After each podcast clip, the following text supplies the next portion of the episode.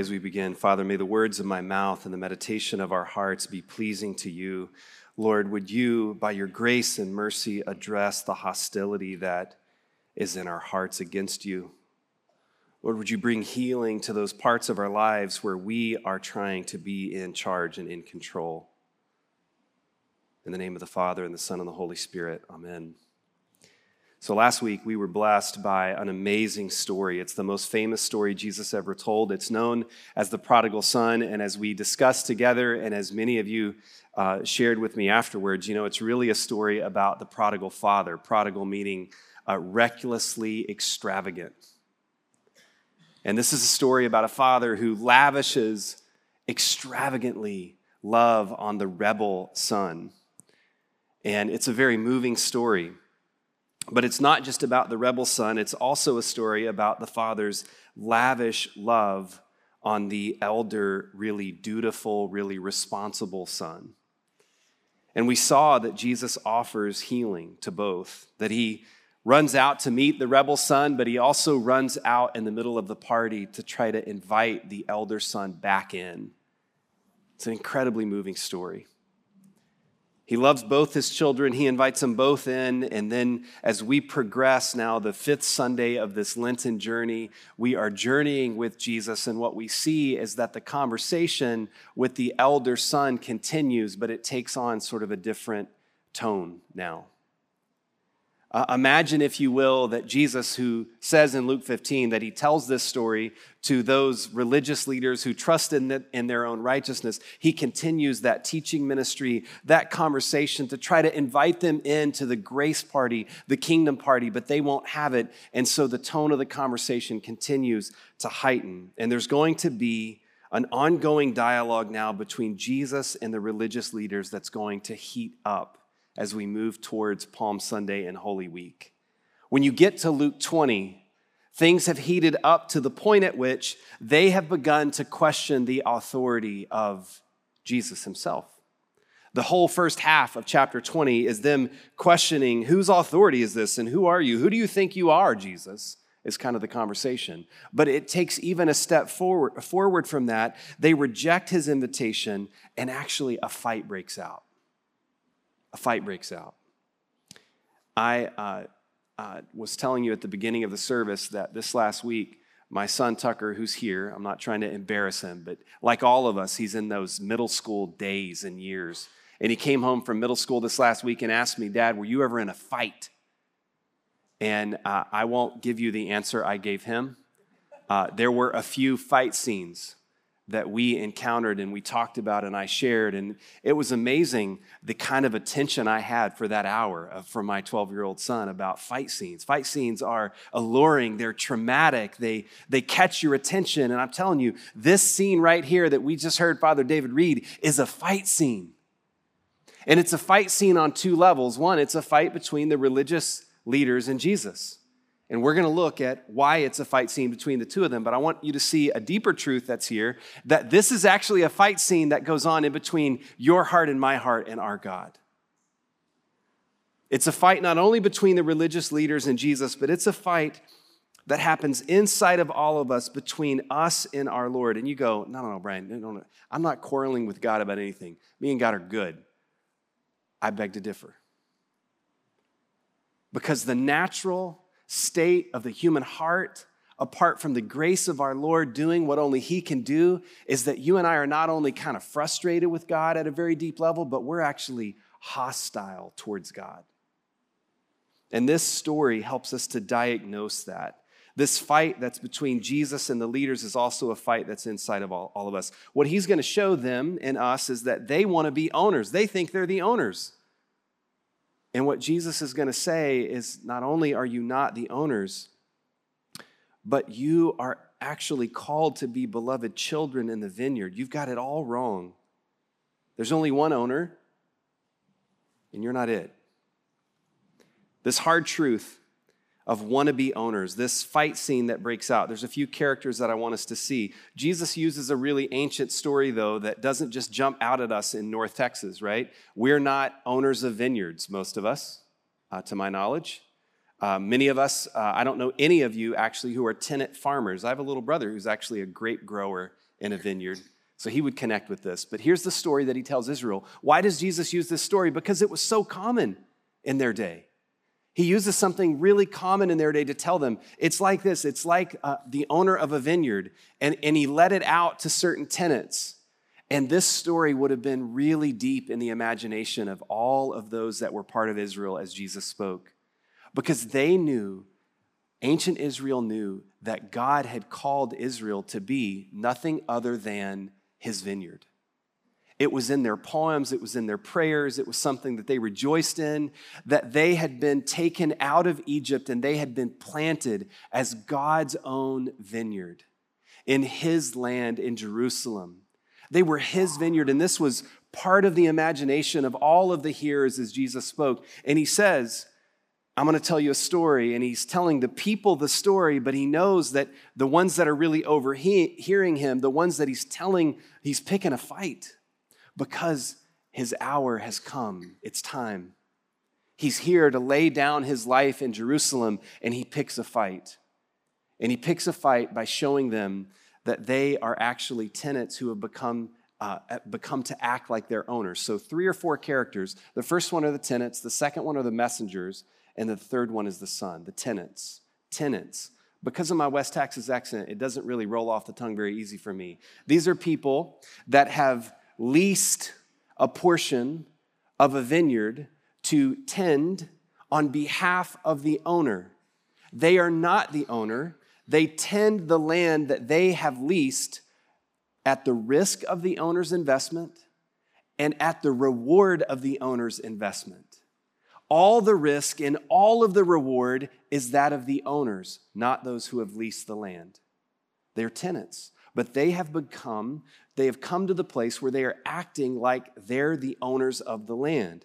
And Jesus tells this story that basically he says, You know that Israel is God's vineyard, but he's put you in charge to be tenants, and you guys are acting like owners. Now, just get to the point, Brian. Here's the point you and I do the same thing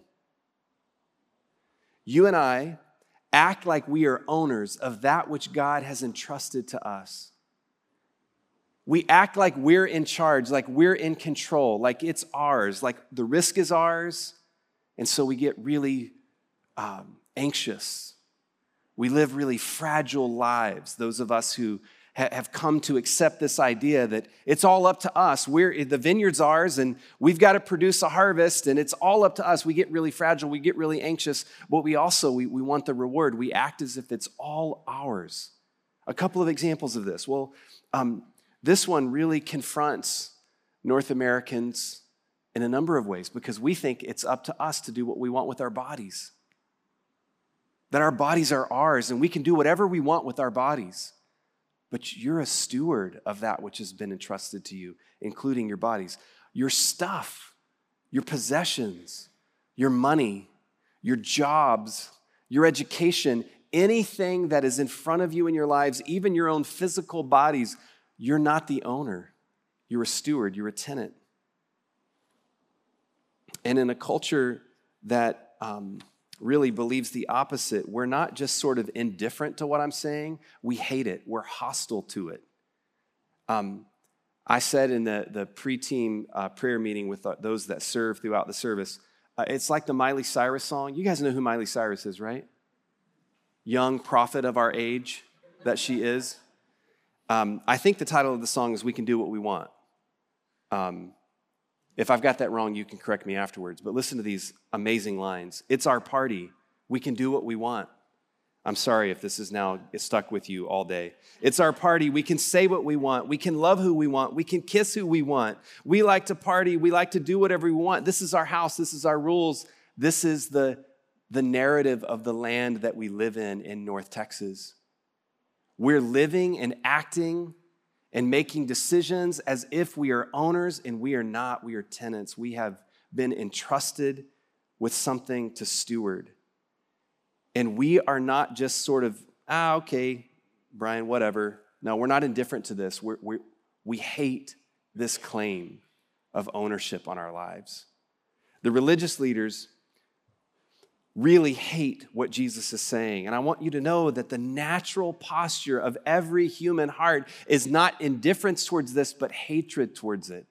I told this story three or four years ago, and I want to share it again because it illustrates this point so well. We were at a local ranch. Uh, my son knows that I love him, but I'm picking on him today.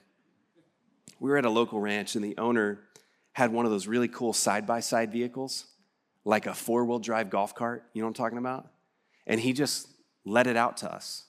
He let us use it. He was the owner, but he, he let it out to us. And so we got to joyride all over the ranch and enjoy it. And I, I think Tucker at that time was six or seven, and Emery was three or four. And um, he really wanted to drive. And open land, it seemed like low risk, so let's let him drive. He couldn't quite reach the gas pedal or the brake, so he had to kind of stand up and drive at the same time, if you can see the image. And things weren't going really well. And I was trying to give him instruction. And Tucker, very responsible, but he can drive a golf cart really well now. He's very good at it. But at six or seven, he was not very good at it and things got a little dangerous. And I, being the brilliant father that I am, said, You know what? Hang on, pause. We're all going to get out of the car, the, the, the cart, so that you know you don't throw us around and you can just kind of drive on your own. Now, here's some instructions. And I gave him further instructions. So here's how you brake, here's how you, here's how you steer. And he kept repeating, and those of you who will remember this story, this is the punchline. He kept repeating, Dad, I got this. I got this. Oh, okay, okay. Well, remember this. So he starts driving, and this was, I didn't highlight this because I was kind of too embarrassed to admit what I had done. I put myself and my three or four year old daughter and my wife at great risk outside of the cart in open pasture land. It's just a big space. We're probably fine. But eventually, the circles made their way to where his little sister is right in front of the cart. And I'm not kidding, utter shock and awe is on our face. We scream at the top of our lungs. He's about to run over his sister, and I promise it wasn't intentional. And he finally manages to stand up and brake right before running somebody over. Utter silence, shock. We're like heaving in fear. And the first thing that breaks the silence is a seven year old saying, I got this.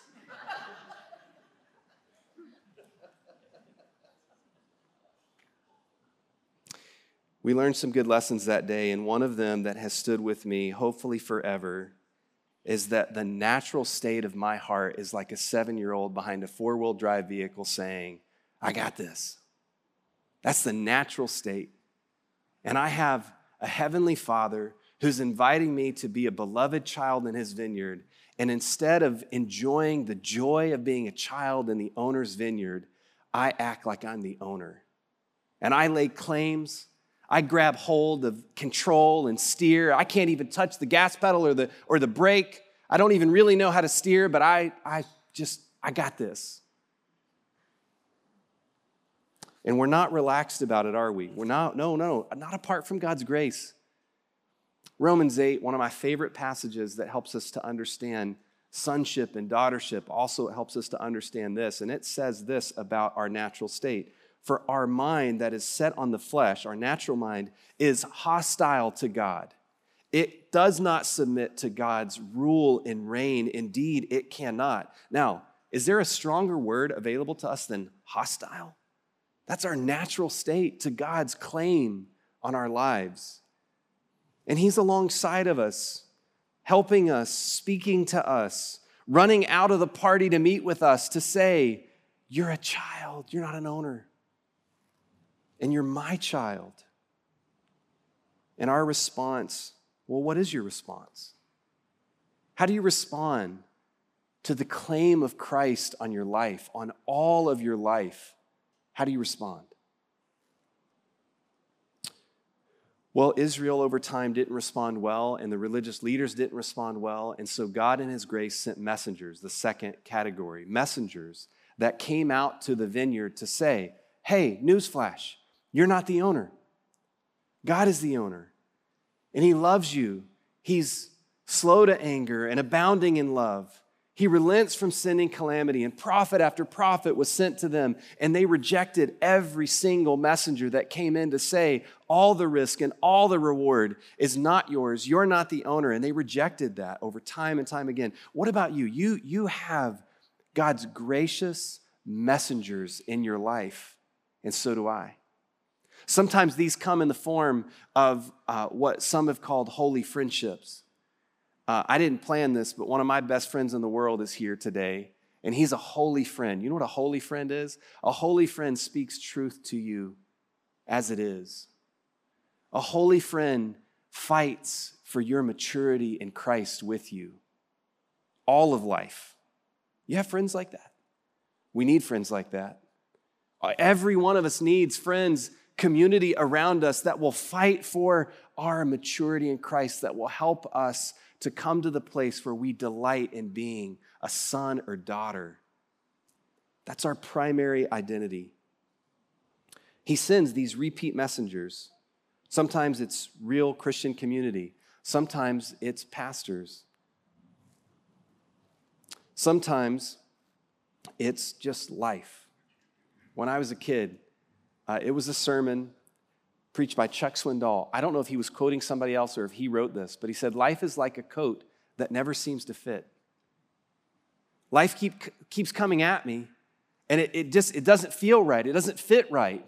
It's not what I expected, and it's not what I need. God, where are you? Why are things going this way? Why are they not going the way I wanted them to go?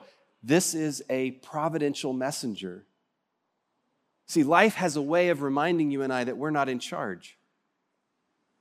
And this is not something that we take uh, easily because we want to believe that we're in charge. Where are you grasping after control? Where are you afraid or fearful? This is the space, this is the, the thing that in this Lenten journey, you are being invited to come to the cross on Good Friday and release, or today, sooner, release control, release fear. The older brother last week wanted to be in control, and you and I can relate to that. I know we can. What about you? Where are you acting like an owner? The last one, the son. We know eventually in the parable Jesus tells, he ends up saying, eventually the owner sends his very own son, and the hostility of the tenants grows so great that they ultimately reject the son himself. And as we come into this journey into Palm Sunday and Holy Week really soon, what we're going to see is that this natural posture of the religious leaders is true in our hearts as well. They end up wanting to kill him. And it happens right here in this moment.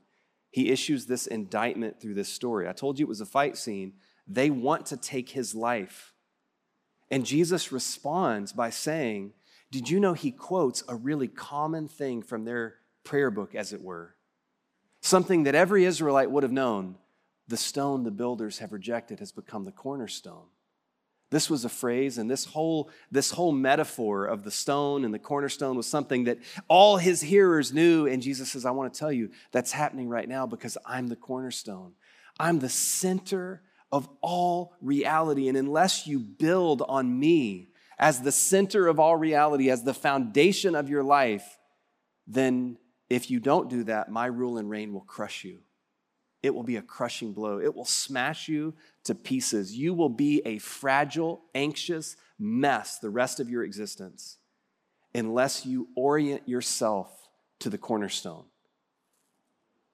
And so this morning, as we come to the table together, as we consider God's claim on us, what I want to invite you to do is He already owns it. Would you transfer your sense of ownership to Him? Would you become a child in God's vineyard? As followers of Christ, what you and I are are not people that have it all together all the time. What we are are we are, we are people who understand that our natural state is like that seven year old behind the wheel. And instead of that, we're invited to entrust ourselves. Um, I had many conversations with many of you last week after studying the prodigal father passage. And what stood out to me was how persistent the voice of hell is in our lives. You know, at the beginning of our Lenten season, we begin with Jesus' temptation, and at the end of our Lenten season, we end with his condemnation and him taking the cross. From temptation all the way to the cross, and then we know what comes at Easter. But at his temptation, at the very outset of this journey, there was the voice from heaven who said, This is my son, whom I love, with whom I am well pleased. This is the voice from heaven. In the very next chapter, now, the voice from hell is so persistent, so pervasive, uh, repeats, repeats. You're not who God says you are. And that's true of our experience. You and I forget who we are, that we're children in the Father's vineyard. We get so preoccupied as if the risk is ours or the reward is ours, but we are sons and daughters of the Most High. Now, for those of you who like cartoons or who are younger, uh, pick your category. Uh, I want to end with a little Toy Story illustration. Famous little cartoon, if you don't know, from Disney, Toy Story. I think they're on their fourth or fifth uh, film. The very first one, though, there's a scene that captures this idea of ownership. Uh, Woody, who's the cowboy, and Buzz, the space ranger, have been taken captive by the evil Sid. You guys remember this if you know the movie? They've been taken captive by the evil Sid in the next door neighbor's house. And it's a struggle. They long to be reunited with their owner, Andy. And in captivity, they begin to question their identity. And they begin to struggle with, with, with who are we and whose are we? And Woody proclaims the gospel to Buzz. Did you know that? He says, Over there in that house, there's a kid who thinks you're the greatest. And it's not because you're a space ranger, it's because you're his. Buzz starts to kind of let that soak in. He lifts up his boot. You guys remember this? And on the bottom of his boot, there's a claim to ownership. It's got the name of his owner uh, underneath. And Woody tries to connect the dots. He says, right there in permanent black ink, that's that little boy, and you're his. You and I, in a similar way, struggle to believe that we're the apple of his eye, that he hides us under the shadow of his wing that He's our Father and all the risk is His, all the reward is His. We get to delight in being His children, He delights in us. And instead of responding in this very childlike, vulnerable way, what we typically do is we fight or flight. We either pick a fight over this ownership or we run from it. But God is inviting you to be rightly related to his claim of ownership this morning. Would you do that? as we come to the table, would you, in a way, with your hands open, it be an expression of your claim to ownership over your life, saying, God, this is me, this is all that I am, and I entrust everything to you, my Father, and yes, my owner. And would you receive the gift of sonship and daughtership as He gives of him His very self to you? Let's pray. Heavenly Father, Lord, we're so thankful for your grace and mercy, your persistence to come and find us. God, we're so thankful. Would you chase after us this morning? Lord, for those that are still hostile to your claim of ownership, would you soften their hearts as they hear the gospel story proclaimed that you, you took the price, that you paid the pardon, that then you could call us your very own. Lord, thank you for your grace and mercy and draw us to yourself this morning. In the name of the Father, and the Son, and the Holy Spirit. Amen.